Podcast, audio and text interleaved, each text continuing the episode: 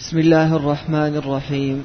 الحمد لله رب العالمين والصلاة والسلام على أشرف الأنبياء والمرسلين نبينا محمد وعلى آله وصحبه أجمعين. قال شيخ الإسلام ابن تيمية رحمه الله تعالى في العقيدة الواسطية وقول الله تعالى يا عيسى إني متوفيك ورافعك إلي. بسم الله الحمد لله والصلاة والسلام على رسول الله. أولا يعني قبل الدراسة أخواننا إحنا نبهنا اللي لم يدرس معنا كتاب التوحيد ولا الأصول الثلاثة ولا كذا. يعني هذه الكتب اللي قررناها أصول ثلاثة وقواعد والدروس. كتاب التوحيد الأصل أنه ما يحضر معنا واسطية لأنه قد تعلق عنده شبهة ويعني لا يستطيع أن يدفعها. وهذه هي طريقة يعني السلف في الدراسة حد أو قول علي رضي الله عنه حدث الناس بما يعرفون. فلا داعي يعني أننا يعني نكرر هذا الأمر في كل يعني درس. و الأصل أن قد تذكر شبهة وتعلق عند بعض الناس ولا يستطيع أن يدفعها ولا يغتر الإنسان بنفسه. الأصل أن يعرض ما لديه على العلماء. أجازوا الحمد لله. وإذا لم يجزوه الأصل أن يسير على الطريقة والخط الذي خط لنا العلماء. ولو ردوه إلى الرسول وإلى أولي الأمر منهم لعلمه الذين يستنبطون منهم. ولولا فضل الله عليكم ورحمته لاتبعتم الشيطان إلا قليلا. لأن الله أعلم يعني أنا ما أستطيع أن أتكلم في أمور وقد يكون أنا سبب في أن يقع بعض الناس في الشبهة. وبدل أن نصلح نكون أفسدنا. فالكلام يعني للجميع الأصل أنكم تنبهوا على هذا. فأنا أخشى أننا يعني ندرس شيء ويكون به يعني ضرر أكثر من الفائدة. صح؟ نعم. والله المستعد أنه بعض الناس يعني يغتر بنفسه يقول أنا أستطيع أن أدرس طحاوية وكذا. طيب تعال نسألك عن أمور مهمة لابد تكون عند كل مسلم. تمام. نسألك معنى شهادة لا إله إلا الله شروط لا إله إلا الله تعريف الإيمان لغة وشرعا. شرح أركان الإيمان بشرح مختصر لكان الإيمان كيف يكون. ثم يعني هذه طريقة السلف في الدراسة. بل النبي صلى الله عليه وسلم عندما أرسل معاذ إلى اليمن قال إنك تأتي قوم من أهل الكتاب. ومن طلب العلم جملة. قال ذهب عنه جملة. ولكن كونوا ربانين بما كنتم تعلمون الكتاب بما كنتم تدرسون. قال الرباني هو الذي يربي الناس على صغار العلم قبل كباره فأخوانا اللي ما حضر معنا يعني الدروس الأصول الثلاثة والقواعد الأربع والدروس المهمة كتاب التوحيد الأصل أنه ما يحضر معنا واسطية. آه، يعني لابد أن يعذر بعضنا بعضا لأنه أنا هذا أرى من المصلحة. الثاني الذي يعني يريد يبتدئ من جديد من الطلاب ما عندنا إشكال يبدأ من جديد. عندنا أول درس هذا المبتدئين إحنا اتفقنا عليه. وإذا ما ناسبت هذه الطريقة يبحث عن غيرها من الدروس. موجود الحمد لله دروس المسجد النبوي عندنا آه، الشيخ العباد حفظه الله موجود أحضره عند الشيخ وكذا. لكن هذه الطريقة لابد نسير عليها. نعم. آه، ماذا أراد المصنف رحمه الله بإيراد هذه الآيات؟ إثبات العلو لله سبحانه وتعالى. نعم يا شيخ محمد. نعم وهو سرد أدلة الاستواء ثم أدلة العلو وصعود الأشياء ونزولها منه والفوقية. وقلنا تنوعت أدلة القرآن بإثبات العلو. تارى بذكر العلو تارى بذكر الاستواء والفوقية وصعود الأشياء ونزولها منه. وأهل السنة والجماعة يثبتون لله علو في الذات وعلو في الصفات. نعم. والسنة جاءت القولية والفعلية والتقريرية وإجماع الأمة والعقل والفطرة. نعم. يا عيسى أن متوفيك رافعك إلي. الوفاء إما بمعنى الوفاء إما بمعنى نعم. إما قبض أو ألقى الله سبحانه وتعالى عليه النوم ثم رفعه. ولا بد أن هذا محكم عندنا أن عيسى عليه الصلاة والسلام ينزل آخر الزمن ثم بعد هذا يموت. صحيح؟ وما قتلوه وما صلبوه ولكن شبه لهم. وهذا قال إذا يعتقد غير هذا الله أعلم أن هذا كفر. ولا بد أن يعتقد أن عيسى عليه الصلاة والسلام رفع الله سبحانه وتعالى وهذا الذي احتج به شيخ الإسلام في هذا الباب على إثبات العلو لله سبحانه وتعالى. نعم. وقوله بل رفعه الله إليه نعم. وقوله إليه يصعد الكلم الطيب والعمل الصالح يرفعه نعم. صعود الأشياء. نعم. وقوله يا هامان ابن لي صرحا لعلي أبلغ الأسباب أسباب السماوات فأطلع إلى إله موسى وإني لأظنه كاذبا. في هذا الباب لماذا؟ مع أن فرعون أنكر العلو لكن لم يؤول النصوص. صحيح. وهناك من أول نصوص العلو وذكر فيها يعني أمور. نتركها الآن. طيب. الثاني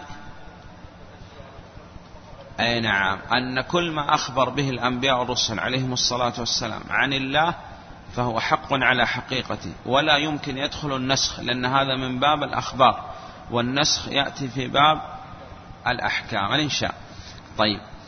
وأن موسى عليه الصلاة والسلام أعلم فرعون أن الله سبحانه وتعالى في في العلو. نعم. طيب. وقوله أأمنتم من في السماء أن يخسف بكم الأرض فإذا هي تمور أم أمنتم من في السماء أن يرسل عليكم حاصبا فستعلمون كيف نذير نعم. في هنا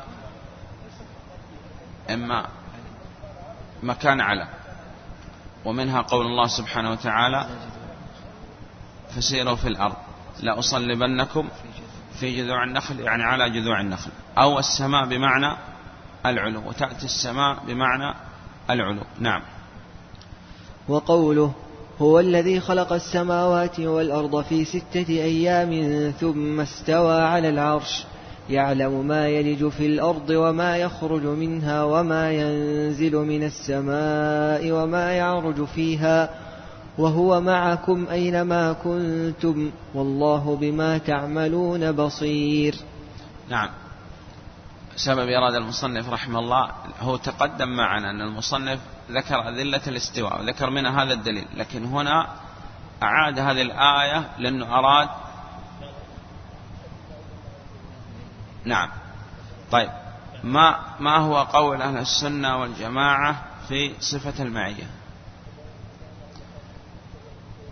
أنهم يثبتون لله سبحانه وتعالى معية حقيقية تليق بجلاله وعظمته لا تماثل معية المخلوقين ولكن يصان الله سبحانه وتعالى عن الظنون الكاذب مثل أن يظن أنه حال في مخلوقاته أو في الأماكن التي ينزه الله سبحانه وتعالى عنها. صح؟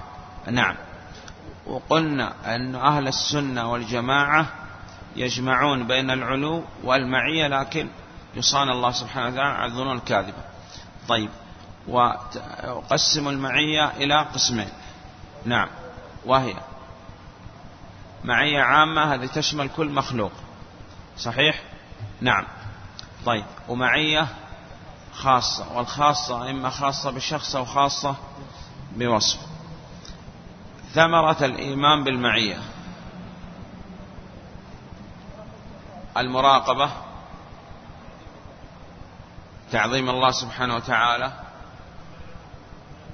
أنه ما يخاف. نعم. وهذه في المعية الخاصة الحرص على الأعمال التي تنال بها معية الله سبحانه وتعالى. فيتقي الله ويعلم أنه بهذه التقوى ينال معية الله سبحانه وتعالى. طيب.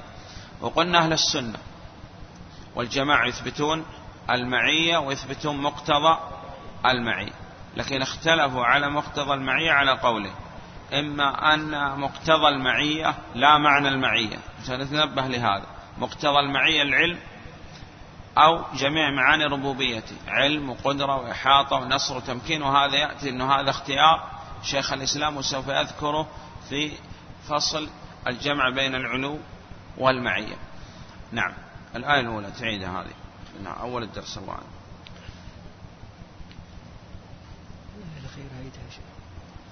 وقوله هو الذي خلق السماوات والأرض في ستة أيام ثم استوى على العرش. بسم الله الحمد لله والصلاة والسلام على رسول الله. تقدم معنا أن أهل السنة والجماعة يثبتون الاستواء لله سبحانه وتعالى هو استواء حقيقي يليق بجلالة عظمته لا استواء المخلوقين ولكن وصانا الله سبحانه وتعالى على الظنون الكاذب مثل أن يظن أن العرش يظل الله سبحانه وتعالى أو يظل ويحيط به. فالله سبحانه وتعالى مستغني عن كل شيء وكل شيء مفتقر إلى الله. نعم. والله سبحانه وتعالى أعظم وأكبر من كل شيء. ثم استوى على العرش. نعم. والاستواء قلنا معناه معلوم وعند أهل السنة على وصعد وارتفع واستقر. وقال نثبت المعنى ونثبت أن لله كيفية تليق بجلالة عظمته لكن هذه الكيفية لا نعلم والسأل عنها بدعة. نعم. يعلم ما يلج في الأرض وما يخرج منها. يعلم ما يلج في الأرض وتقدم معنا. أن الذي يعني يدخل في الأرض إما الكنوز أو الأموات أو الحبوب والزروع وكذا. نعم. وما ينزل من السماء وما يعرج فيها. وهذا أيضا تقدم معنا. عموم علم الله سبحانه وتعالى. وأنه في هذه الآية بدأ بالعلم. وقلنا يعرج إليها أو يعرج فيدخل فيها. نعم وهذا أولى من الأول. نعم وهذا تقدم معنا. نعم. وهو معكم أينما كنتم. هذا الشاهد عند شيخ الإسلام ابن تيمية. أراد أن يثبت لله سبحانه وتعالى صفة المعية وتقدم معنا أن أهل السنة والجماعة يثبتون لله سبحانه وتعالى معية حقيقية تليق بجلالة عظمته لا تماثل معية المخلوقين ولكن يصان الله سبحانه وتعالى الظن الكاذبة مثل أن يظن أنه حال في مخلوقاته أو في الأماكن التي ينزه الله سبحانه وتعالى عنها. ولا تعارض بين العلو والمعية لأن الله سبحانه وتعالى ليس كمثله شيء. ثم أهل السنة قلنا يثبتون المعية ويثبتون مقتضى المعية. وهذه الآية دليل على من يقول أن مقتضى المعية العلم لأنه بدأ الله سبحانه وتعالى الآية بالعلم وختم الآية بالعلم. ولكن شيخ الإسلام يرى بجمع الأدلة أن المع... أن م... أن أنه يثبت المعية أولا ويقول أن مقتضى المعية جميع معاني ربوبيته سبحانه وتعالى وهذا سوف يأتي معنا. نعم. أكمل. وهو معكم أينما كنتم. هذه أي معية؟ هذه المعية العامة التي تشمل كل مخلوق. نعم. وهذا توجب المخاف الخوف من الله سبحانه وتعالى. نعم. والله بما تعملون بصير. نعم. إذا ذكر العلم في أول الآية وذكر العلم في آخر في آخر الآية. نعم. وقوله ما يكون من نجوى ثلاثة إلا هو رابعهم ولا خمسة إلا هو سادسهم ولا أدنى من ذلك ولا أكثر إلا هو معهم إلا هو معهم أينما كانوا ثم ينبئهم بما عملوا يوم القيامة. إن الله بكل شيء عليم. وأيضا هذه الآية ذكر فيها العلم. وهذه الآية استدل بها شيخ الإسلام رحمه الله على إثبات المعية العامة لله سبحانه وتعالى الوجه اللائق به. ما يكون من نجوى ثلاثة إلا هو رابعهم ولم يقل رابع أربعة لماذا؟ قال لأنه ليس من جنسهم. وأنه لا يمكن يكون المخلوق الكامل مماثل المخلوق الناقص. ولو كان من جنسهم كان ذكر العدد ولم يضف إليه عدد أكبر منه. مثاله. قال الله سبحانه وتعالى لا تحزن. لا لا. قال ثاني اثنين إذ هما في الغار. ثاني اثنين. لماذا؟ لأن النبي عليه الصلاة والسلام والصديق كلاهما بشر. إذا لابد يذكر نفس العدد ولا يزيد عليه. لكن إذا كان من غير الجنس لابد يزيد على هذا. قال قال الله سبحانه وتعالى سيقولون ثلاثة رابعهم كلبهم. لأن ليس منهم. مفهوم؟ طيب. عندنا آية. قول الله سبحانه وتعالى لقد كفر الذين قالوا إن الله ثالث ثلاثة. لأنه جعلوا العبد إله. وجعلوا الخالق مثل المخلوق. ولذلك استحقوا الكفر لأنه قالوا أن الله ثالث ثلاثة. صحيح؟ نعم. إذا لو أردنا أن نشرح هذه الآية نقول إن الله سبحانه وتعالى قال ما يكون من نجوى ثلاثة إلا هو رابعهم وهذا دليل على أن الخالق غير المخلوق. صح. ولا يمكن أن المخلوق يماثل الخالق. والذي يقول أن الخالق والمخلوق شيء واحد وافق النصارى في قولهم ورد عليهم الله سبحانه وتعالى كفرهم في أنهم قالوا إن الله ثالث ثلاثة. يقول ابن القيم يعني هذا من جهل هؤلاء النصارى. لا يمكن أن يكون مجموع الثلاثة واحد صح؟ نعم. الثلاثة تساوي ثلاثة أو قال هذا من جهل هؤلاء وهو تكلم يعني عن جهل هؤلاء النصارى وأنه لا بد البراءة من الشرك وأهله لأنه بعض الناس قال يفتخر بما عليه النصارى والحضارة وكذا والتقدم. ولا يعلم أنهم أجهل الخلق يقول. يتعبد لله بالنجاسات. صح؟ نعم. ولا يمكن أن يكون هناك عاقل ويرى أن النجاسة فيها قرب لله سبحانه وتعالى. صح. بل العكس إن الله يحب التوابين ويحب المتطهرين. في سواء كان طهارة حسية أو طهارة معنوية. يقول أيضا من الجهل وناسب هذا نذكر اليوم يقول من الجهل أنهم هم في اعتقادهم أن عيسى ثالث ثلاثة صح؟ وإله. وهم في اعتقادهم أن عيسى عليه الصلاة والسلام صلب على الصليب. قال كان الأصل أن يكسروا الصليب لأنه في اعتقادهم صلب عليه الرب هم يعبدوا الصليب. وقال هذا من الجهل أنهم يعبدوا الآلة التي صلب عليها الرب قال في اعتقاده وغيره من الأمور. نعم. قال ما يكون من نجوى ثلاثة إلا هو رابعهم جاء بعدد زائد لأنه ليس من جنسهم. وهذا قال أن الخالق الكامل لا يمكن أن يكون مثل المخلوق الناقص. وعندما كان النبي والصديق النبي عليه الصلاة والسلام والصديق رضي الله عنه كانوا كلهم بشر قال ثاني اثنين إذ هما في الغار. وعندما قال النصارى أن الله ثالث ثلاثة كفرهم الله سبحانه وتعالى بقوله سبحانه وتعالى لقد كفر الذين قالوا إن الله ثالث ثلاثة. فيأتيك في الاختبار في السؤال يعني آه، كيف يعني آه، تجمع بين قول الله سبحانه وتعالى لقد كفر الذين قالوا إن الله ثالث ثلاثة وبين قوله سبحانه وتعالى في هذه الآية ما يكون من نجوى ثلاثة إلا هو رابعهم. تقول هذه الآية دلت أن المخلوق الكامل لا يمكن يماثل المخلوق الناقص. صحيح؟ نعم. وأنهم عندما جعلوا عيسى عليه الصلاة والسلام والله سبحانه وتعالى شيء واحد كفروا بهذا القول. صحيح؟ نعم. طيب. وقوله لا تحزن إن الله معنا. الآن المصنف رحمه الله والله أعلم أراد أن يذكر لك المعية الخاصة. وابن القيم رحمه الله يقول أن كل من كان مع الله لا يحزن. وهذه الآية هي في الحقيقة معية خاصة بالنبي صلى الله عليه وسلم والصديق رضي الله عنه. لكن ابن القيم يقول هي خاصة بشخصين يعني النبي صلى الله عليه وسلم والصديق رضي الله عنه وخاصة بوصف. وهذا الدين الإسلامي جاء لإسعاد الأمة في الدنيا وفي الآخرة. وهؤلاء الروافض قاتلهم الله قال يأتوا بماذا؟ بالحزن والبكاء ولطم الخدود وشق الجوب والدعاء بالويل وغيره. فهذا دليل أنهم خالفوا ما جاء به النبي صلى الله عليه وسلم وكان عليه السلف الصالح. فهذه الآية هي خاصة بشخصين بالنبي صلى الله عليه وسلم والصديق رضي الله عنه. وهو يقول كل من كان مع الله لا يحزن. صحيح؟ نعم. وعجبا لأمر المؤمن أن أمره كله خير.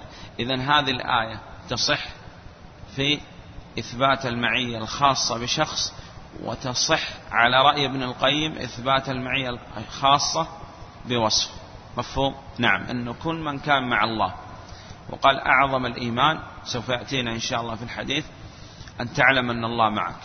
وهذا يوجب للعبد أن يكون مع الله واتبع أوامر الله سبحانه وتعالى واجتنب المحرمات ويعلم أنه بهذا ينال معية الله سبحانه وتعالى ويثبت المعية لله ويثبت مقتضى المعية هنا في الآية نصر وتأييد وإحاطة وعلم وقدرة وغيره. نعم.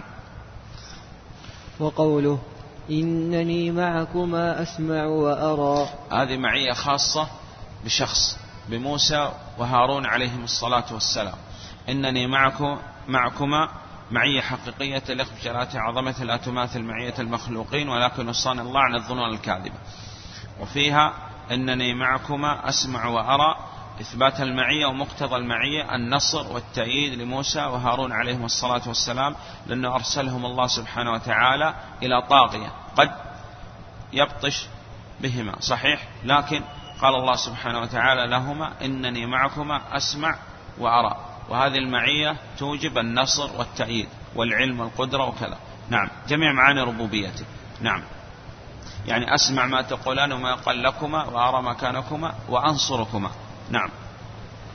وقوله إن الله مع الذين اتقوا والذين هم محسنون. الآن المصنف رحمه الله أورد هذه الآية لإثبات المعية الخاصة بوصف وتثمر هذه المعية الإيمان بهذه الصفة أن تتقي الله سبحانه وتعالى وتعلم أنك بالتقوى تنال معية الله سبحانه وتعالى. إن الله مع الذين اتقوا وأخذنا التقوى لأن تجعل بينك وبين عذاب الله وقاية بفعل الأوامر واجتناب النواهي على علم وبصيرة لا على جهل.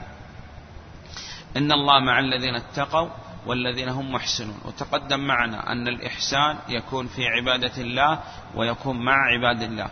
وعندنا إحسان واجب وإحسان مستحب. وهذا تقدم معنا وأن الإحسان ركن واحد في عبادة الله. ركن واحد وتحته مرتبتان. أعلى مرتبة وأعلى عبادة هي عبادة الأنبياء والرسل عليهم الصلاة والسلام. أن تعبد الله كأنك ترى عبادة رغبة وحب وشوق فيما عند الله. يمكن أن تصل إلى هذه المرتبة؟ قال نعم. وإذا لم تستطع الوصول إلى هذه المرتبة لا يمكن تخرج عن المرتبة الثانية. عبادة المراقبة فإن لم تكن ترى فإنه يراك. قال هذه لا يخلو منها مسلم. نعم. إذا تحسن في عبادة الله وتحسن إلى عباد الله وتتذكر أنك بهذا الإحسان تنال معية الله سبحانه وتعالى. نعم.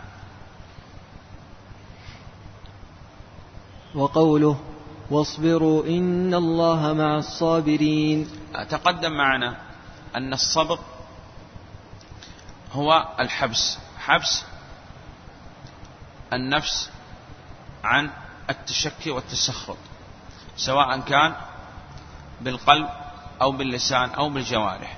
وتقدم معنا أن الصبر ينقسم إلى ثلاثة أقسام. صبر على طاعة الله حتى تؤدى وعن معصية الله حتى تجتنب وعلى أقدار الله لأن القدر نازل بك لا محالة. فيصبر ويتذكر أنه بالصبر ينال معية الله سبحانه وتعالى. وذكر الله سبحانه وتعالى الصبر في مواضع كثيرة في القرآن وأثنى الله سبحانه وتعالى على الصابرين وآيات كثيرة تدل على فضل الصبر. قال يا أيها الذين آمنوا اصبروا وصابروا ورابطوا واتقوا الله لعلكم تفلحون. وبشر الصابرين. وما يلقاها إلا الذين صبروا وما يلقاها إلا ذو حظ عظيم. وهذه الآية أيضا في فضل الصبر أنك تصبر وتعلم أنك بالصبر تنال معية الله سبحانه وتعالى. نعم. قال. نعم.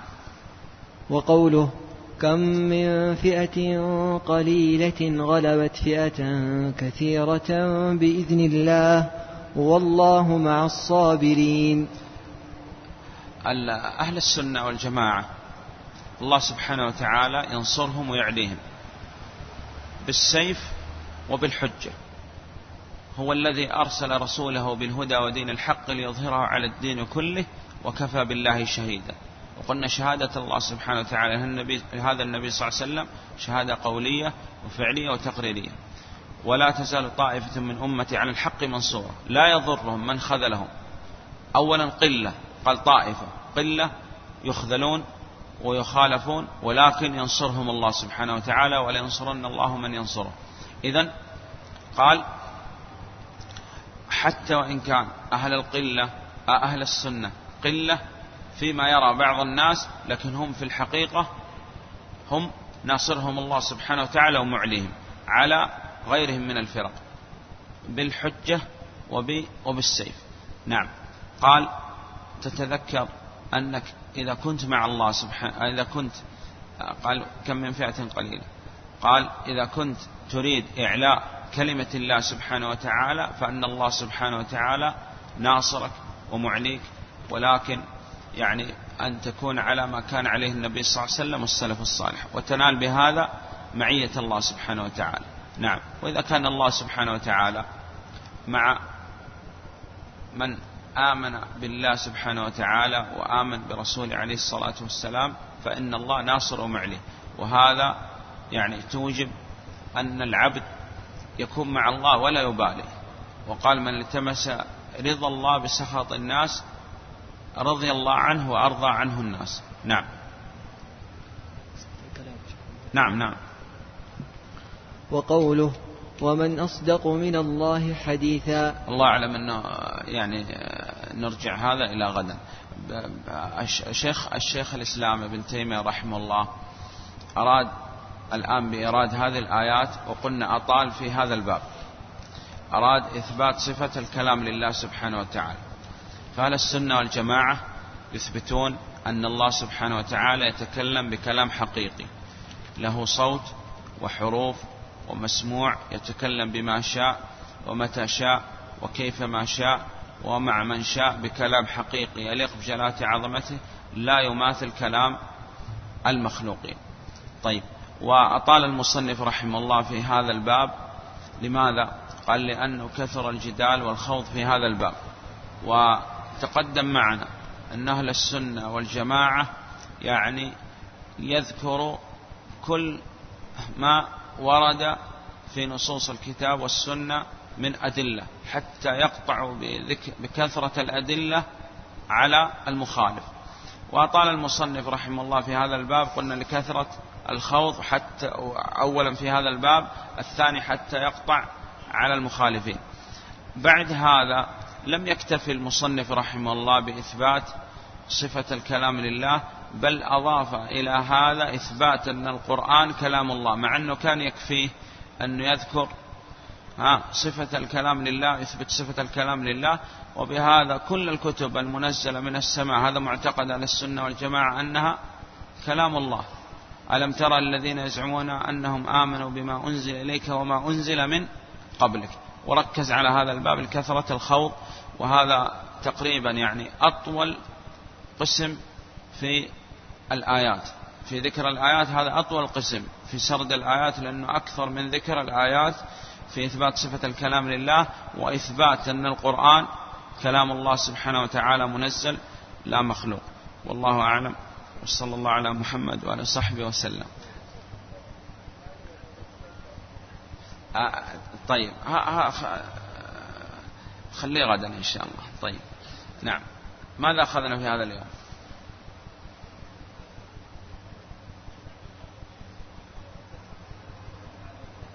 إثبات صفة الاستواء. نعم. ثلاثة نعم. وبين نعم. لأن هنا جعلوا هؤلاء الثلاثة شيء واحد صح؟ وجعلوا المخلوق والخالق شيء واحد. وقال أن الله ثالث ثلاثة وهذا دليل على الجهل صح؟ نعم. طيب. ولكن في الآية الأخرى ذكر الله سبحانه وتعالى ما يكون من نجوى ثلاثة إلا هو رابعهم قال لأنه ليس من من جنسهم. نعم. نعم.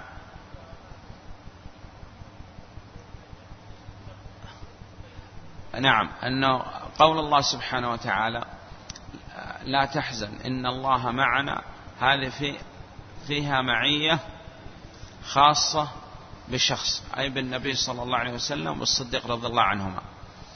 ولكن ابن القيم يقول هي خاصة بشخص وخاصة بوصف. وهذا فيه قلنا أن هذا الدين جاء به الله سبحانه وتعالى لإسعاد الناس. وهذا رد على الرافضة. نعم. وهؤلاء أهل السنة يقول حتى وإن كانوا يعني يلاقوا في هذه الدنيا شيء من الابتلاء وكذا لكن هم سعداء. عجبا لأمر المؤمن أن أمره كله خير. وقال وفي بعض الأحاديث يعني قال حلاوة الإيمان وكذا قال فهذه الحلاوة هي التي يسعد بها ويحيا بها أهل التوحيد. نسأل الله أن يجعلنا منهم. نعم. وغيره. إنني معكما أسمع وأرى خاصة بمن عليهم الصلاة والسلام. ومقتضى المعية هنا النصر والتأييد والعلم وحاطة جميع معاني ربوبيته. نعم. نعم. أي نعم. أن هذه معية خاصة بوصف وتوجب للعبد الصبر على طاعة الله حتى تؤدى وعن معصية الله وعلى أقدار الله. وأنه يعرف أنه بهذا الصبر ينال معية الله سبحانه وتعالى. فيصبر الاستيقاظ مثلا لصلاة الفجر ويعلم أنه بهذا الصبر ينال معية الله سبحانه وتعالى وأن الله سبحانه وتعالى يمد بالقوة. نعم.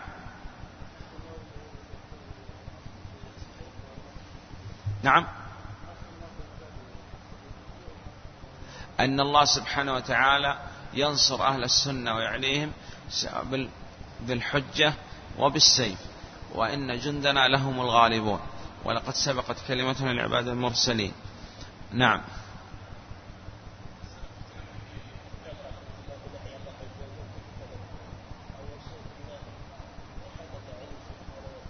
نعم. أنه لا تعارض بين العلو والمعية. ولكن يصان الله سبحانه وتعالى الظنون الكاذبة وهذا سوف يذكره شيخ الإسلام ابن تيمية رحمه الله. أن السلف أثبتوا المعية لله سبحانه وتعالى وأثبتوا مقتضى المعية. لكن اختلفوا في مقتضى المعية على قولين. القول الأول العلم والثاني جميع معاني ربوبيته. والله أعلم. وصلى الله على محمد وعلى صحبه وسلم.